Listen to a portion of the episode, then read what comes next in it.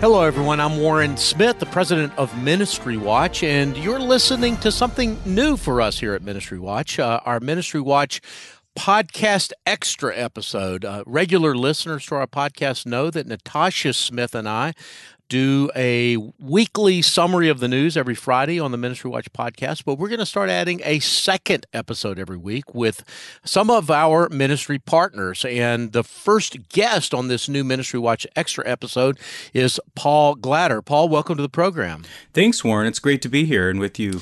Yeah, uh, quick introduction, uh, Paul, if I could, and you can correct me where I am, uh, where I might get it wrong. But you're a professor and the program chair and director of the Journalism, Culture, and Society major at the King's College, but also the director of the McCandlish Phillips Journalism Institute uh, in New York City as well. You are a longtime reporter and educator, and uh, you also, and more to our purposes, you also run Religion Unplugged, and we've been um, sharing content with each other for the last couple of months now, and I'm really pleased to have you on the program.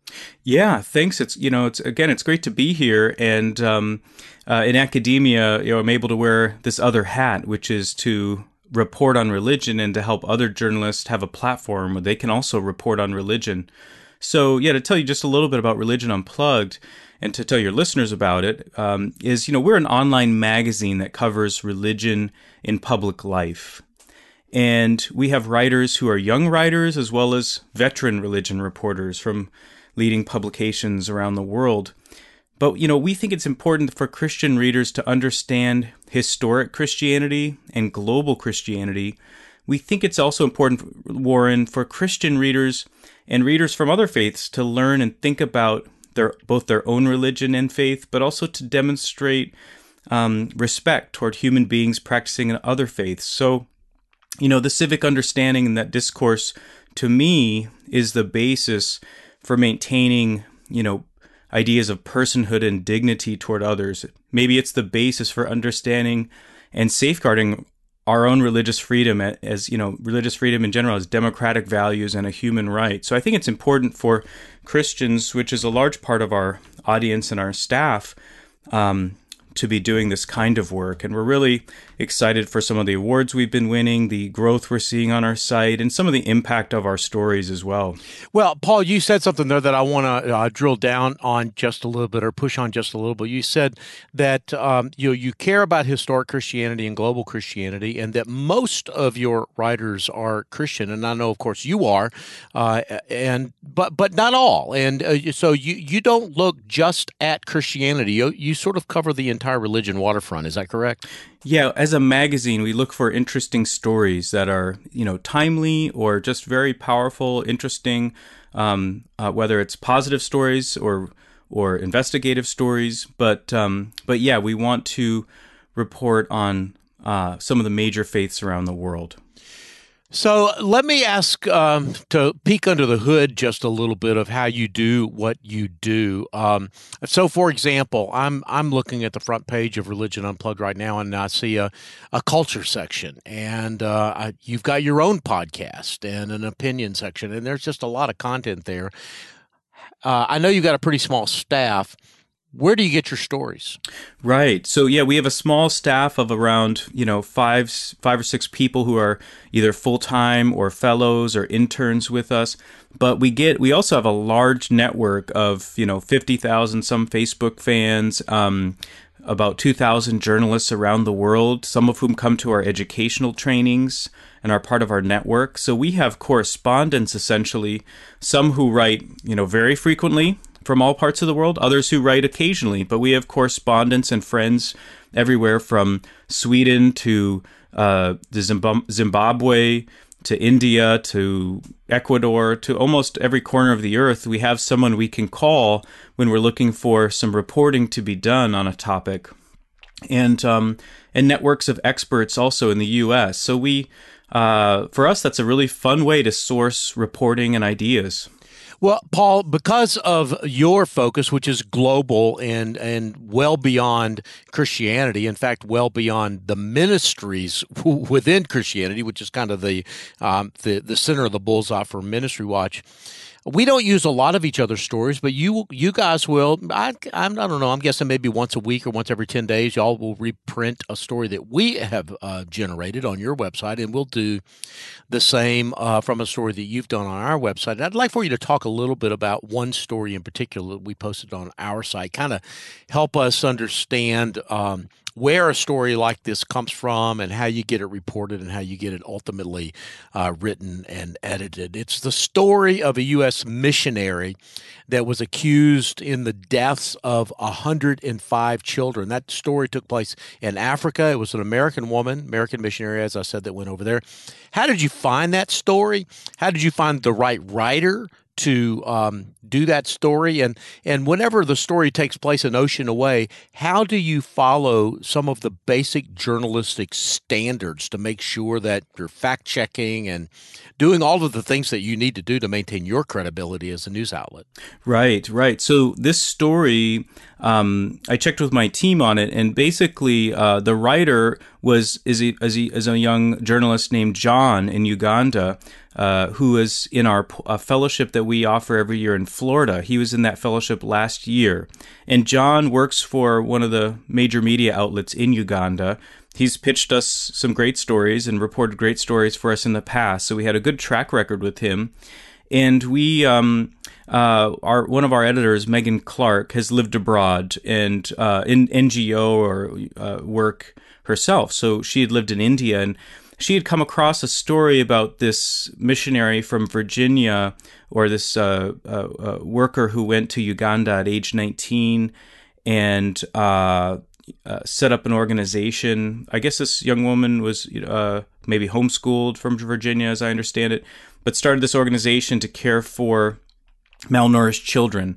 And I think Megan had saw that this case had come up about families in Uganda being upset with the care and that some of the children were dying, um, and that and that also that um, uh, the young woman who'd started the organization was intervening medically when she didn't have uh, medical license, etc.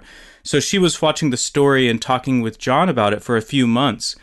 And John actually saw our correspondent there. He saw that an advertisement came out in a Ugandan newspaper from uh, this woman who had this charity. And um, it was sort of a public relations advertisement for herself. But so he started looking into it and he made some phone calls, he did some digging, and he discovered that um, this woman uh, had settled out of court with two Ugandan mothers whose children had died at this facility. And so that to us was, you know, that meant it was time for a story. When you have a court filing, as you know, when you have a court filing, uh, that's an indication uh, there's some real action here that needs to be reported. So I think we might have been the first ones to have that story. And uh, yeah, in terms of your question on how do we then operate with journalistic standards, um, uh, I wasn't involved in the editing of that story. Megan was, but when we edit a piece like that, we want to use the same care and concern that we would if the story was on U.S. soil, um, you know, as, as anywhere else, such as Uganda. So we want to make sure that we know that the court was filed, court case was filed, that we want to give opportunity for uh, uh, to understand all sides of the story uh, as much as possible, and to give people a chance to comment and to make sure the facts are accurate as uh, as we track them down. So. Um, yeah, thanks for republishing it. We think it was a is an interesting piece, and maybe offers some you know some uh, questions or lessons for those of us who care about other parts of the world and those who may be working or d- uh, donating to missionaries in different parts of the world. Well, exactly right. And that's, of course, why we wanted to publish it. And by the way, for those who are listening, they can uh, find that story by going either to the uh, Religion Unplugged website and um, looking for the story there, or uh, by going to the um, Ministry Watch website, and you can find that story. Just just type Uganda. There are a lot of keywords there, but just type Uganda into either one of our search engines, and it'll it'll pop right up. You know, um, Paul, I'd like to talk about one other story before we go to the break because it highlights um, some of the, I guess you could say, the educational mission of Religion Unplugged. Uh, you've you've already talked about, uh, you know, your role as a professor and the fact that you guys hold educational sessions. Uh, one story that sort of highlighted that for me was Michael Ray Smith's story uh, on a team of students, or, or that he did with a team of students, kind of a roundup story about how churches are responded to the COVID 19 crisis. Uh, lots of Michael's students contributed to this story. Can you say more about that story and um, uh, why and how you are able to use students and interns at Religion Unplugged? Oh, thanks. Yes, uh, yeah. Michael's a friend of, of of mine, and it sounds like of yours as well. And you know, he teaches. He's taught journalism at different universities, and is currently teaching uh, class to graduate students at Regent University online. And so that means that some of these students are based in different parts of the country. And I think in one case, and one student was in the Bahamas. so, um, you know, he, he gave them an assignment for a journalism class uh, to report on how COVID 19 coronavirus has affected their churches or churches in where near where they live. And so uh, he realized some of those were pretty interesting and he reached out to me and said, Hey, Paul, take a look at these. Um, could we use those? Would you like Would you like to use those in a report for Religion Unplugged? And again, you know, we like to get uh, viewpoints and reporting from different parts of the country, different parts of the world, different parts of Christendom or uh, other faiths. And so this was, we ended up with some nice, what we call feeds in our industry, like, you know, short stories or reporting from some of these places like uh, Virginia, Florida, Georgia, Bahamas. And um, as you note, um, Warren, that one aspect of Religion Unplugged is we want this to be a place where, yes, we have some senior veteran religion reporters uh, who've won lots of prizes and worked for big publications that we publish on our site, but we also want it to be a place where younger journalists can learn how to do religion reporting and can post some of their first bylines so that they can learn alongside the seasoned veterans and the award winning religion reporters.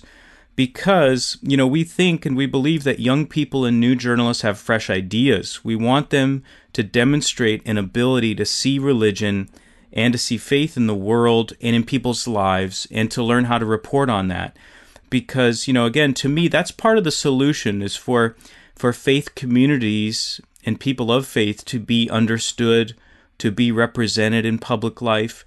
A solution to the problem that i see is when the news media has you know lots of talented journalists but maybe few of those journalists understand people of faith or the, the role of religion in society and why it's important not to ignore it but to listen and um, to report on that topic um, and that subject in people's lives. So, you know, what we're doing is we are developing talented journalists who can, you know, news outlets can hire or publish down the road these journalists who understand something about religion, faith, and the importance of it to people's lives.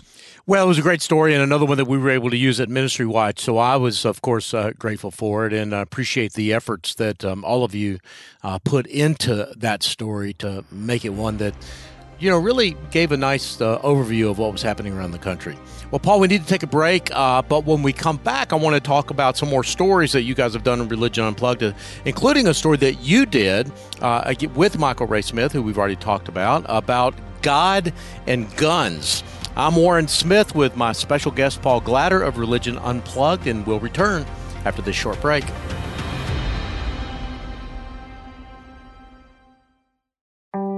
Hello, everyone. I'm Brittany with Save the Storks.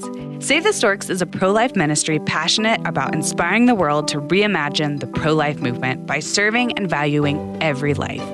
Save the Storks partners with pregnancy centers all across the U.S. to own and operate a stork bus to offer free ultrasounds and pregnancy tests to women in unplanned pregnancies. Stork buses park near college campuses, abortion clinics, shopping centers, and serve rural communities that lack medical care. Save the Storks is pleased to be the sponsor of the Ministry Watch podcast. For more information about our life saving organization and how we partner with pregnancy resource centers around the country, go to SaveTheStorks.com. That's SaveTheStorks.com.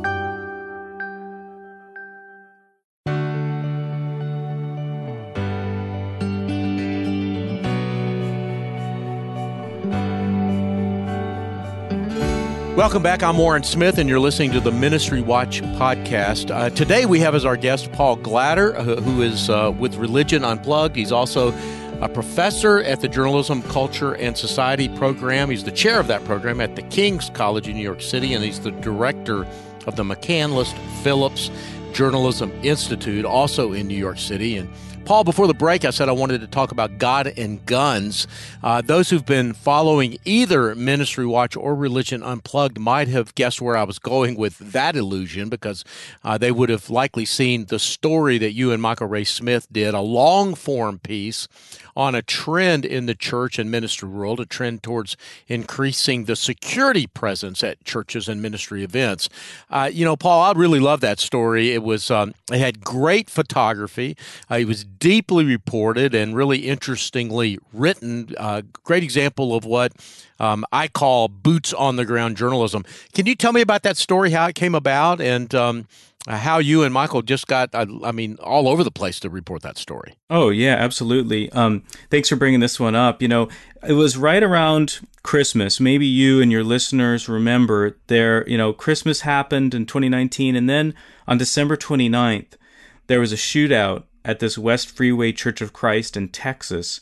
And the crazy thing to me, I mean, we could see this on YouTube where a guy, a, you know, sort of a drifter shows up in this church um, and during communion pulls out a shotgun or a gun, long gun, and, and shoots uh, two people before he is taken out Old West style in this church by five or ten people in the church pull out guns, and one guy, you know, took him out. Um, and to me, it was just incredible to think about. Um, and, and it was also interesting to me that that story was very confusing, I think, to my brethren in the mainstream media uh, I was, you know, I was a Wall Street Journal reporter for 10 years, and I read, you know, papers like the Wall Street Journal, the New York Times every day as part of my news diet. You know, to me, that story was inside the New York Times. I could see that the mainstream media was kind of confused. It was unusual. It was a, a shooter story where people who were armed stopped uh, more people from being killed. It seemed, and so I, I, uh, we did a. Actually, we published. Um, uh, one of our columnists, Bobby Ross, uh, is part of the Church of Christ denomination and actually runs their newspaper for uh, the Church of Christ. And he had special access to the pastors of this story. And so he let us republish uh, his piece. And I posted that piece on Facebook. And um, Bobby was starting in as a weekly columnist for us. So he had follow up. He was the only person who had an interview with the pastor of that church. Uh, West Freeway Church of Christ in Texas. And so we were, you know, we were finding ways to cover that. And I posted it, one of Bobby's pieces on my Facebook uh, page with a question. And I, my question was, what do people think of this? Is should we go to churches armed like this? Uh, what does it mean? And I was surprised because at that time, in my mind, uh, this was more of a Texas thing. I mean, I grew up in South Dakota, and you know, I had a shotgun growing up, and all my lots of my friends and neighbors hunted and you know had guns in their trucks or their homes or whatnot for usually for things like shooting rattlesnakes and stuff like that. Right. Yep. Um, or scaring off a deer off of out of your garden um, without killing it. But you know what surprised me, Warren, was in my mind again that that shooting was a Texas thing. And then when I posted on Facebook that story and, and some questions, I started hearing back from some of my friends from different parts of the country, from Colorado, from South Dakota, from New Jersey, from Texas, and basically started realizing something new is afoot. People I grew up with in South Dakota told me that that the churches where I grew up, where my dad was a pastor, that they when we were growing up, people uh, uh, uh probably didn't bring guns into church, but now they are certain designated people that they're wary for all the church shootings that have been happening, as well as synagogue shootings, mosque shootings, that for some reason places of worship are targets more than they ever were. And there, at least that's the sentiment that some people have. And, and actually, data shows that there there have been a lot of shootings. We know that. And so, churches, in my mind, I realized there's a bigger sociological phenomena here. Churches are more armed than they ever have been. I want to see if that's true. I want to and I also want to see how they're arming and understand um, how they're preparing for these threats, these risks. And so my well, that, yeah, that was the genesis of it all. Yeah, well, that's fantastic and and uh, fascinating. And you actually went to one of these training facilities uh, where church leaders are getting firearms and other kinds of training. That to me was also a fascinating part of the story.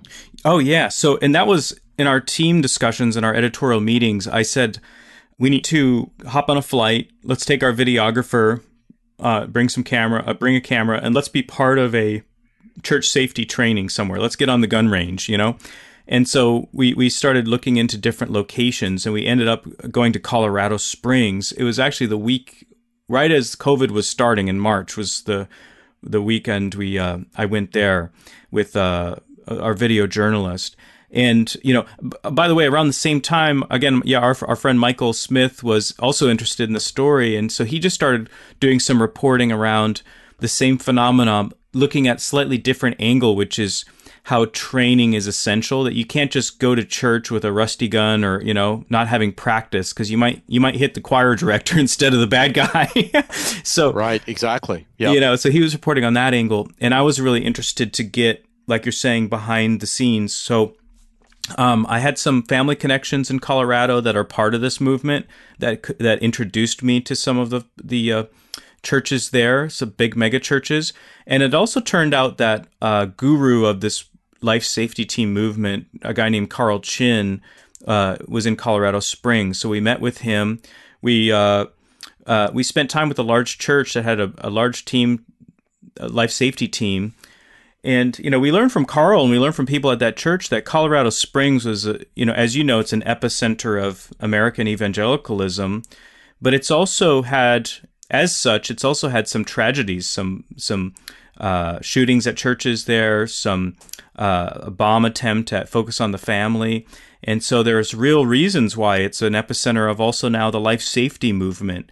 And so we got on the ground. I was very grateful to a man named Jeff Henry at Mountain Springs Church who let me sit in on a Saturday training with his life safety team and to watch scenario drills.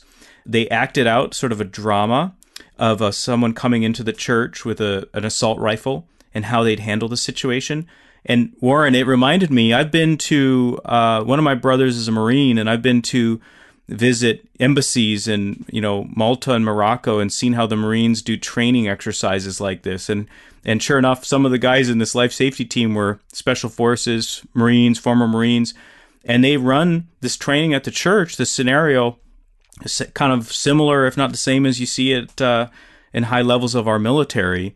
And they take it that serious, their duty, what they see as their duty to protect their brethren in their church from people who might want to do harm. And um, and then just to conclude, like sort of the on the ground reporting, uh, we went to the gun range with that same group, and it was a cold afternoon, but we watched them shoot and do all these training drills. And then the next day, I, I went to church with a home church because COVID was setting in, and there was a home church. The life safety team got together and they played a video game in the basement using laser beams. And some of these people on that team were special forces uh, operators. And for them, the interesting thing, another interesting aspect that I think we got into, I mean, this may have been the first report that I have seen where the, the reporters, you know, really got in the weeds with the people doing this this work and tried to understand their mindset, their tactics, and all this stuff. Um, but one thing I observed was that this movement, this behavior, this activity in our churches, in many churches, anyways, uh, it's meaningful to men. It's a way for men to engage and be part of, of church and to feel needed. Well, that was an aspect of the story that that really did come through. Uh, men as protectors and feeling, uh, you know, both a strong sense of that duty, but also a way to, um, you know, honor that responsibility and to perform their duty was uh, an important aspect of it. In fact, I found that story fascinating in uh, many, many ways. Paul, I just want to thank you and Michael for uh, doing that story and for allowing us to reprint it on um, the Ministry Watch um, website. So, uh, and I wanted you to kind of drill into it just to give our listeners a sense of the kind of work that you guys are doing and why uh, we here at Ministry Watch really value our partnership with you. Uh, Paul, it's uh, we've got to kind of bring our time to a close. But uh, again, I just wanted to say thanks for uh, sort of being with us on this inaugural episode of the Ministry Watch Extra uh, podcast episodes. Um, every week uh, for our listeners, I want you to know that we'll have a different guest, uh, one of our ministry partners. Though Paul will be back with us uh, in about a month. We're going to try to have Paul and a few others on every month to talk about some of the recent stories and also to drill down. We'll say a little bit more as time goes on, Paul, about your background and about uh, more about the mission of uh, Religion Unplugged. But for today, Paul, thanks so much for being on the program. Thanks for sharing with us kind of a behind the scenes look at how you do what you do. Absolutely, you're welcome, Warren. It's great to be with you and talk about stories and about uh, religion. It's these are uh, it's uh, these are great topics, and uh, really appreciate doing this podcast together. You bet. Uh, to find out more about Religion Unplugged and read the stories that they're posting there on, I guess, a daily basis, uh, especially the stories that we discussed today, you can go to religionunplugged.com to find out more about Ministry Watch and the stories that we post. We usually post one or two new stories every day. You can, of course, go to ministrywatch.com. A couple of housekeeping items before we go. Um, if you are a regular listener to the program, or maybe if you're a first time listener, we'd be grateful if you would rate the program on your podcast app. Uh, when you rate the program, it uh, helps us perform better with search engines. So it's really a, a free and easy way for you to support the program that doesn't cost you a dime. Or if uh, managing the podcast app is a little complicated for you, you can, as they say, kick it old school and just tell a friend about the podcast. That's uh, that's cool, and we would uh, appreciate um, your word of mouth support of the Ministry Watch podcast. I also want to remind everyone that both Ministry Watch and Religion Unplugged are donor supported, and if you would like to support us with your financial gifts, you can go to our respective websites, Religion Unplugged or Ministry Watch uh, and uh, hit the donate button, which you'll find prominently on both of our websites. The producers for today's program are Rich Rosell and Steve Gandy. We get database, technical, and editorial support from Kathy Goddard, Stephen DeBerry, Christina Darnell, and Casey Suddeth. I'm Warren Smith, along today with my co host Paul Glader, and you've been listening to the Ministry Watch podcast. Until next time, may God bless you.